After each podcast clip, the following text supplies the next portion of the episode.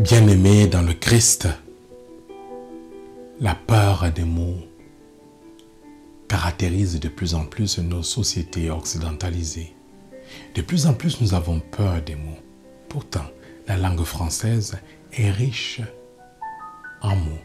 Ces mots, les mots employés en français, disent énormément sur nos réalités. Un mot comme péché dérange aujourd'hui. Mais le pire, c'est que ça dérange même les chrétiens au sein de nos communautés ecclésiales. Nous avons tendance à vouloir remplacer le mot péché par faute, responsabilité, erreur, limite, faiblesse. Pourtant, le mot péché dit une réalité concrète de nos vies, dit profondément la réalité humaine. Tant dans l'Ancien Testament que dans le Nouveau Testament, nous voyons que le péché renvoie à une dette, une rupture, à une hostilité envers Dieu. Nous tendons, bien aimés dans le Christ, à habiller les choses, à habiller les mots et ce faisant, nous nous arrangeons avec nos consciences. Pourtant, péché ne peut pas être simplement limité ou borné dans des petits mots comme limitation. Voilà ce qui est au cœur de l'évangile que notre Sainte Mère Église, dans sa grande sagesse, nous propose en ce cinquième dimanche de carême de l'année C. Arrêtons-nous quelques instants pour approfondir justement cet évangile, communément appelé, plus particulièrement la péricope, dans cet évangile communément appelé l'épisode de la femme adultère. Cette femme accusée d'adultère est sur le point d'être lapidée, d'être mise à mort. Bien souvent, bien aimés dans le Christ, lorsque nous ne nous posons pas la question suivante, quels sont mes péchés? Quels sont nos péchés?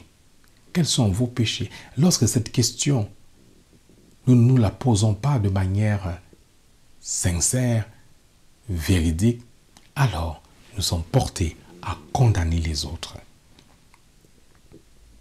Parce que la foule qui veut lapider cette femme ne se pose pas cette question.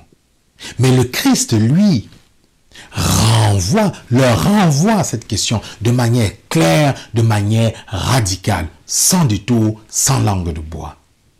Que celui d'entre vous qui est sans péché lui jette la pierre en premier. Que celui d'entre vous qui est sans péché lui jette la pierre en premier. Autrement dit, que celui d'entre nous qui est sans péché jette la pierre en premier sur le prochain. Parce que si nous prenons conscience de nos péchés personnels, d'abord personnels, nous serions moins légalistes, nous serions moins condamnateurs, nous serions moins portés, bien-aimés dans le Christ, à réduire nos frères et nos sœurs à leurs fautes, à leurs péchés. Nous les corrigerions avec amour, avec charité. Et c'est ce que le Christ nous montre dans cet évangile. Le Christ ne baigne pas le péché. Il condamne le péché. Mais il accueille la personne pécheresse. Car il pose la question à cette femme, mais où sont-ils donc tous passés? Ne t'ont-ils pas condamné Non, mon Seigneur. Alors, moi non plus, je ne te condamne pas. Va. Désormais, ne pêche plus. Ne sous-estimons pas ces mots. Moi non plus, je ne te condamne pas. Va désormais, ne pêche plus. Le Christ te dit aujourd'hui, il me dit, il nous dit que tu es plus grand que ton mal, que tu es plus grand que ton péché. Il condamne ce qui en toi est mal, mais il te dit, va désormais, ne pêche plus.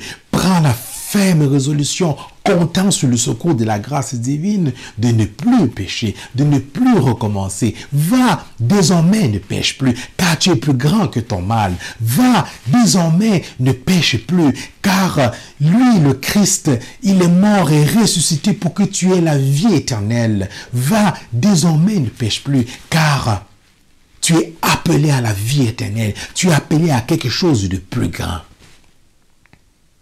Si le Christ a donné sa vie sur la mort, s'il est mort et ressuscité, bien aimé dans le Christ, c'était pour que nous puissions prendre conscience que nous sommes appelés à quelque chose de plus grand, de plus beau, de plus profond. Tant que nous ne nous arrêtons pas sur nos péchés personnels, nous ne nous ne pourrons que condamner nos frères et nos sœurs. Méfions-nous, méfions-nous des personnes parfaites des personnes pures, car ce sont des dangers. Ce sont des dangers publics. Et bien souvent, ces personnes, c'est qui? C'est vous, c'est moi. Car lorsque nous ne nous arrêtons pas pour regarder nos péchés, nous sommes convaincus de ne pas être dans l'erreur. Et cependant, en condamnant les autres bien-aimés dans le Christ, nous sommes dans le déni où nous projetons sur les autres ce que nous ne sommes pas capables de faire ou ce que nous n'osons pas faire, changer dans nos vies. C'est très sournois, très subtil.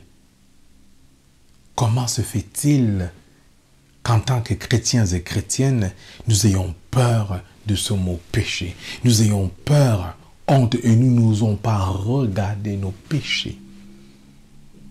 Saint Paul, dans la deuxième lecture, proclamée aujourd'hui, tirée de sa lettre Philippiens, nous donne son exemple et considère tout son passé, tout ce qu'il a acquis comme des balayures devant la grâce de la résurrection. Oui, bien-aimé dans le Christ, il essaye au quotidien dans sa vie, chaque jour, de reconnaître son péché, de reconnaître ses péchés et d'imiter le Christ, de le suivre à travers sa passion en portant sa croix au quotidien. La vie chrétienne n'est pas un long fleuve tranquille. Voilà pourquoi il nous appartient chaque jour de regarder nos vies avec vérité, avec authenticité, avec lucidité, pour ne pas tomber, bien aimé, dans le Christ, dans le légalisme, dans le moralisme, car si nous prenons conscience de nos fautes, si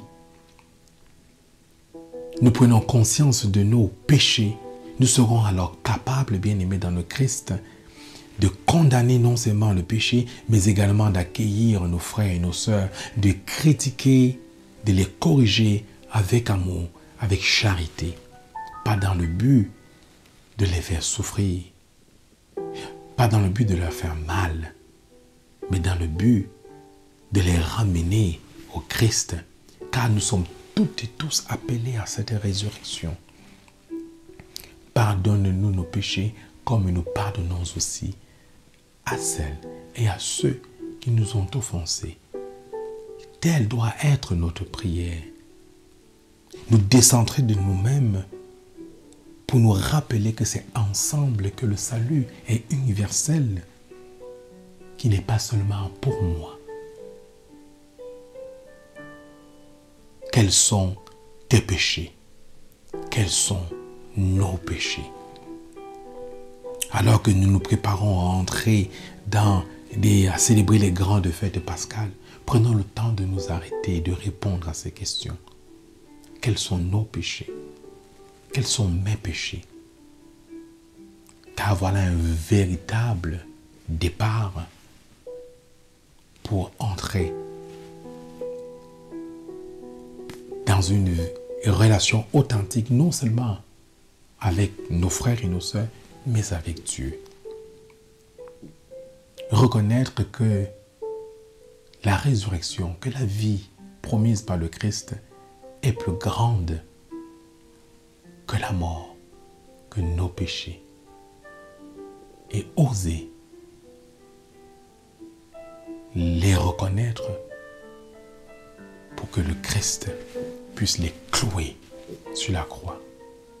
Quels sont vos péchés Que celui d'entre vous qui est sans péché jette la pierre en premier?